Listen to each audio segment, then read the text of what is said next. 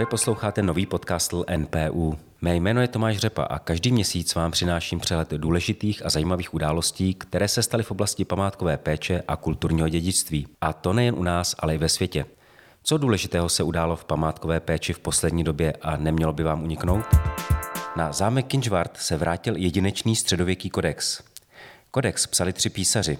Věnuje se logice, fyzice, básnictví, církevnímu právu a církevní praxi.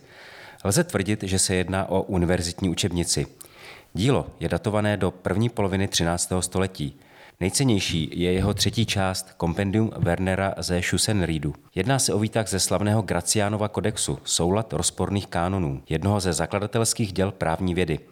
To se však dodnes nedochvalo v originále, ale známe jej pouze z opisů. Ze všech opisů je ale právě Wernerovo kompendium k původnímu Graciánovi nejbližší. Před restaurováním se kodex nacházel v takovém stavu, že jej nebylo možné ani digitalizovat.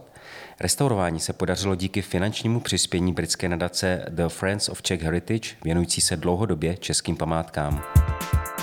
Vzpomínky na černobílý svět. Až do července si na státním zámku Slatiňany můžete prohlédnout výstavu Vzpomínky na černobílý svět Afričané v Habsburské monarchii. Panelová výstava připomíná osudy Afričanů, kteří ve službách habsburské aristokracie na našem území působili od časů baroka. Dozvíte se více například o Angelu Solimanovi, africkém učenci ve službách knížat z Lichtensteinu. Ten se díky svým schopnostem dostal až na vrchol vídeňské osvícenské společnosti. Africkou společnici měla například v 19. století i kněžna z Auersperku, manželka majitele zámku ve Slatiňanech. Výstava ukazuje vztahy mezi osvícenstvím a tématy, jako jsou svoboda, občanská práva nebo rasismus. Zámek Lemberg. Ve vybrané víkendy se na Lemberku otevírá jinak pro návštěvníky nepřístupná věž. Na mimořádném okruhu si můžete samostatně vystoupat a projít si dějinami zámku od gotiky po baroko. Pozor, věž je přístupná po 121 strmých dřevěných žebříkových schodech a je z ní nádherný výhled na celé Lužické hory. Prohlídkový okruh je bez průvodce. Obnovené Uherčice. Na zámku Uherčice, jednom z největších zámeckých areálů v České republice, se otevřela nová prohlídková trasa. V severním křídle zámku si návštěvníci projdou apartmán hraběte Odoarda III. Kolalto se salonem, hernou ložnicí nebo banketním sálem. Zastavíme se u osobnosti hraběte Odoarda III. Ten byl prvním z majitelů tohoto rodu, který se po roce 1800 pustil do stavebních úprav Uherčického zámku. Odoardo v té době upravoval ještě zámek v Brtnici a palác ve Vídni. Jeho činnost souvisela s budováním vlastní kariéry na rakouském císařském dvoře. Jejím vrcholem byl knížecí titul, kterého dosáhl v roce 1822. Jaké nové knihy vyšly pod hlavičkou NPU? Pro tento měsíc jsem vybral tyto novinky. Kopuli Lápidum, hrady a hrádky v povodí Svratky a Svitavy.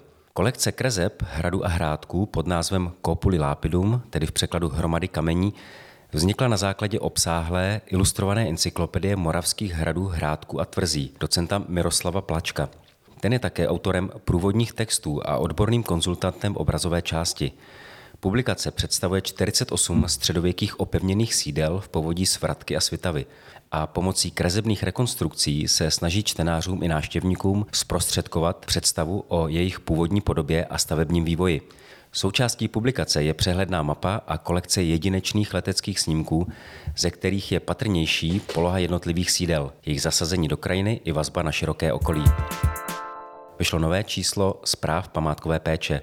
Fenomén kulturní krajiny, parků a zahrad. To je společné téma čtvrtého čísla zpráv památkové péče uzavírajícího 81. ročník časopisu.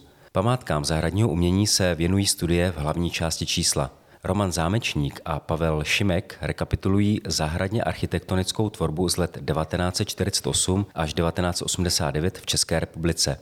Jiří Havlice píše o archeologickém výzkumu historických zahrad Jižních Čech. Ve studii Markety Šantručkové a kolegů se čtenář seznámí s dobovým vnímáním zámeckého parku v Krásném dvoře u Podbořan. Filip Paulus se Šárkou Štajnovou studují šlechtické zahrady v plánech židovského osídlení ve fidejkomisních spisech. Grantka čísla Lenka Křesadlová společně s Michailou Letou se zabývají dochovanými stavbami s orientální tématikou v historických zahradách České republiky. Problematice zahradního umění se váže i článek Aleše Papáčka a Jitky Svobodové o historických oranžerích v Královéhradeckém a Pardubickém kraji a článek Jany Tiché a Jana Fialy Sušárna ovoce v Zámeckém parku ve Veltrusích.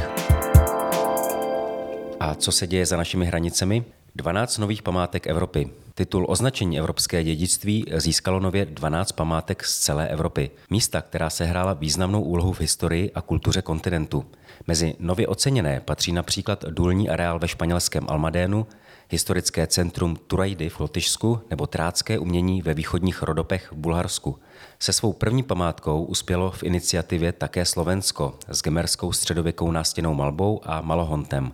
V současné době tak síť evropského dědictví čítá celkem 60 památek a pamětihodností. Mimochodem, její součástí jsou i české památky, státní zámek Kinžvart s Ligou míru, Přemyslovský hrad a arcidiecezní muzeum v Olomouci a například Pražská osada Baba a brněnská kolonie Nový dům. A zajímavost na úplný závěr. Index kulturnosti. Evropský program Kreativní Evropa vydal dlouho očekávaný index kulturnosti. Ten se věnuje vztahu Čechů k živé kultuře, filmům, čtení a volnému času. A jak jsou na tom Češi ve vztahu k památkám?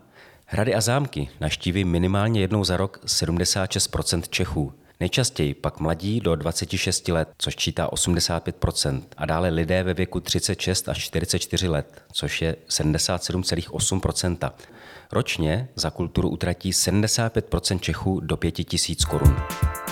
Pokud vás některé z témat zaujalo, naštivte náš web npu.cz.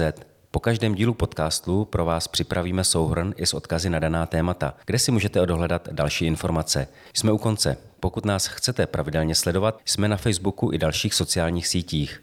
Loučí se s vámi Tomáš Řepa a budu se na vás těšit opět příště na konci května.